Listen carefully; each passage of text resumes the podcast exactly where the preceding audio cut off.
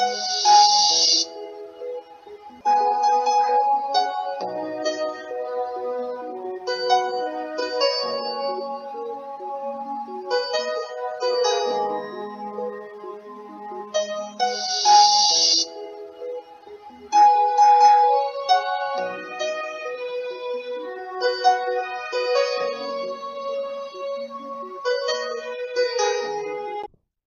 praise the Lord. This is Brother Julius. We are in chapter 17 of the Act of the Apostles. We continue this teaching, and I will read, like I said, and then stop and give some comments. Chapter 17. Now, when they had passed through Amphipolis and Apollonia, they came to Thessalonica. Now, this is uh, Paul and his team Paul, Silas, Timothy, and perhaps Philip, or no, Philip, perhaps Luke, who was writing this story when they had passed through Amphipolis, he said when they, which means he perhaps has not joined them here. That's Luke that wrote this thing. He said when they, he could have said when we. Now, when they had passed through Amphipolis and Apollonia, they came to Thessalonica, where was a synagogue of the Jews. Like I would say, if there's a synagogue, that's where they go first because they have these are uh, people that have their countrymen. Verse 2 And Paul, as his manner was, went to them and three Sabbath days reasoning with them out of the, out of the scriptures, reasoning with the Jews, opening and alleging that Christ must needs have suffered and risen again from the dead, and that this Jesus whom I preach unto you is Christ. So he has to convince the Jews that are listening in the synagogue that this is what the prophecy said, it's what some said, that it is the Messiah that must suffer and shed his blood for mankind and he has to convince them, going and say, the Jesus I'm preaching to you is the one that has fulfilled that. So some will believe, some will not. Some of them, verse 4, and some of them believed and consulted with Paul and Silas, and of the devout Greeks, a great multitude, and of the chief women, not a few. But the Jews which believed not, moved with envy. It's always envy. Okay, now these, these new people are, call, are calling crowds unto themselves. And they are these people that formerly are the the elites are now becoming sidelined, so they become jealous. They were moved with envy. He took unto them certain lewd fellows of the baser sort and gathered a company and set all the city on an uproar and assaulted the house of Jason and sought to bring them out to the people. So there's persecution. They are now raising persecution against Paul and his team. And when they found them not, they drew Jason and certain brethren unto the rulers of the city, crying that these that have turned the world upside down are come either also. What do you mean by turning the world upside down? That these people are preaching something that is making people change. They are changing the life of people, of course. But these unbelievers say they are turning the world upside down. Say, actually, the, the world is upside down. They are just trying to turn it the right way up. Praise the Lord. And they say, these people have turned, they are turning the world upside down. They have come to this place also. Verse 7 says, whom Jason has received. And say, they brought this Jason was one of the rulers of the synagogue. He said, he has received them and this all do contrary to the decrees of Caesar, saying that there is another king, one Jesus. So they are now saying these people are against Caesar, that is the king of the of, of Rome. That we are that the whole nation, the people in that generation were all serving Rome. So they are now saying there's another king called Jesus that the people are to follow. And this is contrary to Caesar. So they are trying to make it political. With that, we make these uh, rulers to be afraid to say political something but it's not political. King Jesus is a spiritual king in our heart right now. But they are not trying to use that. They are trying to use political king. Say, well, he's going to be against Caesar. So that's why they, that's what how they presented to the rulers. So that we make the rulers to be to, to take it seriously. Verse 8. And they troubled the people and the rulers of the city when they heard these things. And when they are taking security of Jason and of the other, they let them go. They said, This man is one of them. So they wanted to make sure we know where you live. Give us your name, your address, so that if this trouble, we know to come and arrest. So that's why they said they took security of Jason. They didn't find, they didn't find these people, but they brought the man that they said, This man is one that has invited them or welcomed them into his house. And so they said, Well, are they with you? No, they are not with me. Okay. We want to write your name down so that we know where to come. So that was why I mean all they meant by they took count, they took security of Jason and then let them go. Verse 10 And the brethren immediately sent away Paul and Silas by night unto Berea. Now, the, the, because of the rabble rousing that took place, and what they were presenting to the judges, to the rulers, that these people are trying to start uh, something revolution against Caesar. That's what they say. They are trying to start a revolution against Caesar, saying there's another King Jesus. And that is going to be serious if they take that uh, line of uh, attack. And this the believer just say, you guys better run away before they turn into the sending the police or soldiers to come and arrest you guys. So that's why the brethren immediately sent away Paul and Silas by night unto Berea. Who coming thither went into the synagogue of the Jews. he went to the synagogue again and preached. God said, when they persecute you in one city, go to flee to the other city. But keep preaching. Keep preaching. Verse 11. These in Berea were more noble than those in Thessalonica, in that they received the word with all readiness of mind and searched the scriptures daily, whether those things were so. I mean, these are honorable people. When they heard this thing, when they went and studied the scripture themselves, because they are used to, they have the Torah, and they were saying, This is what Apostle Paul says, talking about the. Let's read it again. So they studied themselves and say, while they studied, they begin to get convinced that, yeah, this is what it seems to be saying. Therefore, many of them believed also of honorable women, which were Greeks, and of men. So, not a few. So they were able to get convinced that what Apostle Paul was saying was correct. But verse 13 said, But when the Jews of Thessalonica had knowledge that the word of God was preached of Paul at Berea, which was uh, just a neighboring city, they came thither also and stir up the people, trying to rouse in there again and say, You guys have been deceived. That's what they are trying to say. They stir up the people. Verse 14, And then immediately the brethren sent away Paul to go, as it were, to the sea. I mean, they now say, Well, Paul, better escape before they bring the soldiers again. So by, by Silas and Timothy are both there. So it was Paul they could recognize because he was one that is the main chief speaker. So the one that is speaking, they recognize. So they are trying to say, let's get this man and we deal with him. So they quickly take Paul and send him away. While Silas and Timothy were still staying there to see what is going to be the next step. What are they going to do? Verse 15. And they that conducted Paul brought him unto Athens. And receiving a commandment unto Silas and Timothy for to come to him with all speed, they departed. So they brought Paul to Athens, which is a bigger city and far away. But he said, well, this is, and Apostle Paul said, well, when you get back, just tell Silas and uh, Timothy just come. So they just begin to go to the next place. Instead of they staying in uh, Berea while he was separated from them because of persecution against him. And they have brought him to Athens. Said, well, just called Timothy and Silas to come also. So he was going to wait for them in Athens. Verse 16. Now, while Paul waited for them at Athens, which you have to know it's going to take days for them to come. These people are going to come back to this way and tell them to go back to Athens, and they are going to take some more days even to travel.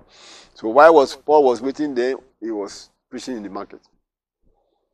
So when, while he was waiting in Athens, his spirit was stirred in him. When he saw the city only giving, only completely given to idolatry, because Athenians were in those days were worshiping so many idols. Therefore, disputed he in the synagogue with the Jews. There are synagogue there too, but uh, the Jews are not making any conversion anybody. They just stay by themselves. While the city was full of so many idols, they worship Jupiter, they worship Saturn, they worship that, they worship, and they all have their statues, images in the market.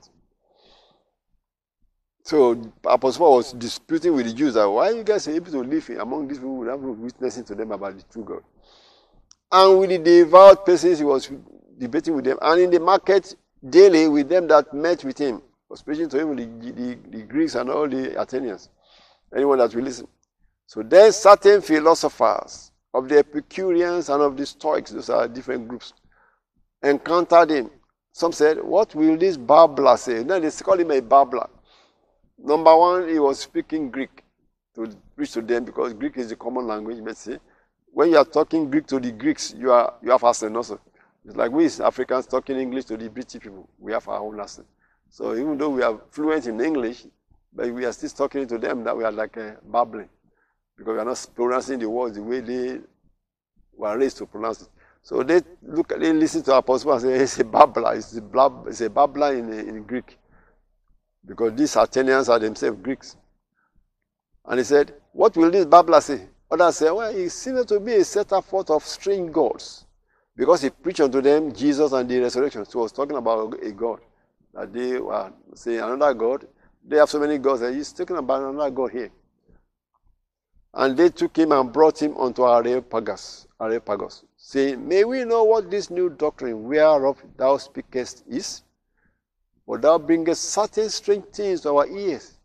We will know, therefore, what these things mean. I mean, these Athenians were becoming scientific. They have conferences they, in that generation. They have conferences, I mean, like a theater. We say, we want to hear your own opinion also. So they are not afraid to hear your opinion. Just come and tell us. We decide for ourselves. Verse 21. For all the Athenians and strangers which were there spent their time in nothing else but either to tell or to hear some new thing. So that was the beginning of uh, scientific uh, presentation. They are already doing it in that generation where somebody come with an idea. In their own time, it's not science, it's more like what we call philosopher. Somebody come and tell us a poem that you've written that will make our, high, our head roll if we listen to it. So they are all philosophers that tell their new ideas, how they philosophize that this is how the world is. So they like to listen to all those things like opinions, opinions of other people. And that becomes the scientific approach also in this generation also. That's why our scientists, our engineers, they have conferences, you have been doing some research here. Come and tell us your research, what you have found out. So that is going on in our generation. But it started, it started in, way in those days in the Athenians. They were having that same lifestyle of listening to different presenters. So they brought Apostle Paul said, We are hearing some strange things from your ears. Come over here. This is where you always present it to everybody. Come over and listen and let's hear you. So for all the Athenians and strangers which were there, spend their time in nothing else but either to tell or to hear some new thing philosophers. Verse 22. Then Paul stood in the midst of Mars Hill. They call a place Mars Hill, almost like a, uh, a, a, raised platform, where they say, This is Mars Hill. You stand there and tell, tell us what we are talking about. And said, Ye men of Athens, I perceive that in all things ye are too superstitious. So Apostle Paul is going to present the gospel to these heathen and philosophers and uh, scientists and let's see how he, what, what angle is going to come on to them. And this is an interesting angle that the Apostle Paul used. He said, I see that you are so too superstitious. For as I passed by and beheld your devotions, and your worshiping this and worshiping that, I found an altar with this inscription to the unknown God. I mean, these Athenians, they have worshipped so many gods and they think there must be another God we don't know. That's still causing all these things to happen. So let's just have an altar here. Call it to the unknown God. Wherever you are, here is an altar for you. Please, eh, leave all kind of a thing. That's what he said. They have another altar called to the unknown God. That is the other gods that are still affecting the world that we don't know. We have worshipped Jupiter. We have worshipped this. We have worshipped that. Look like they are at peace. There's something that is happening. We don't know who is doing this. Maybe there's another God we don't know. So let's worship that one too. So that's what they call this. They told the unknown God. So Apostle Paul is going to use that as stepping stone of what he's telling them about. Say, whom therefore ye ignorantly worship, him declare unto you. That is the unknown God you are talking about. I want to talk to you about him. That's that the true God. Verse 24. God that made the world and all things therein, seeing that he is Lord of heaven and earth, dwelleth not in temples made with hands. Neither is worship with men's hands, as though he needed anything, seeing he giveth to all life and breath and all things and has made of one blood all nations of men, for to dwell on all the face of the earth, and has determined the times before appointed and the bounds of their business. So he was first praising God that this God that you don't know, I want to talk to you about it. He's the one that created all things. And he made all human beings from one blood. So with one blood, red blood has flowing to every one of us. And he has set a place for habitation for us. Verse 27 said that they that this that this human being should seek the Lord, if haply they might feel after him and find him, though he be not far from every one of us. Verse 28 says, For in him, in this God that he's talking about, we live and move and have our being. As certain also of your poet, of your own poets have said the same thing. For we are also in suffering. Say, even some of your writers have said that we are all offsprings of God that created everything. Verse 29 says, For as much then as we are the offspring of God, we ought not to think that the Godhead is like unto gold or silver or stone, graven by art or a man's device. You don't think of Godhead as if it's to be made of gold or silver. like you have all these statues. But starting now is going to put in the punchline. Say, At the times of this ignorance, so it's ignorance you are all using to worship this God that you are thinking you are trying to get to and making statues of him. No. Say, that's the time of ignorance. God has winked at those and said, now commanded all men everywhere to repent. Because he has appointed a day in the which he will judge the world in righteousness. By that man whom he has raised, he has ordained. So now he's going to bring them to know about Jesus. Wherefore, he has given assurance unto all men in that he has raised him from the he's called the man Jesus. That is, this man he has ordained that he's going to judge the world through one man, and that man is Jesus Christ. That's how Apostle Paul comes in that angle he used to talk to them. When they heard of that this man was resurrected from the dead, they thought, oh, this must be a, a gimmick. Some monks rather said, we will hear the again of this matter. I mean, they have, in their own opinion, death is no comeback. So if you they heard that you say God raised somebody from the dead, ah, you have been fooled. That's what they thought. You guys have been fooled. Some people put a word upon you and say he was dead. No, nobody come back from the dead. So that is why they just stop him right there. And when they heard of the resurrection of the dead, some mocked. Others said, we will hear the again of this matter. So they just say, well, let's postpone this. It's almost like we have concluded our books and we said, when somebody died, it never come back. Closed book. So they have concluded before Apostle Paul came. So when now came and said, hey, somebody rose from the dead, they said, ah, this one of those people have been fooled. So they thought it was food. So let's just say, well, let's just stop right there. You, you have been fooled. But Paul departed from among them because they have closed their mind against resurrection. Albeit certain men clave unto him and believed, among the which was Dionysius the Areopagite, and a woman named Damaris, and other with them. So some people believe, and they follow Paul to learn more. And that is the same thing God is still doing. If you believe, you want to know more. And God bless. I'm going to continue this in the next chapter. Amen.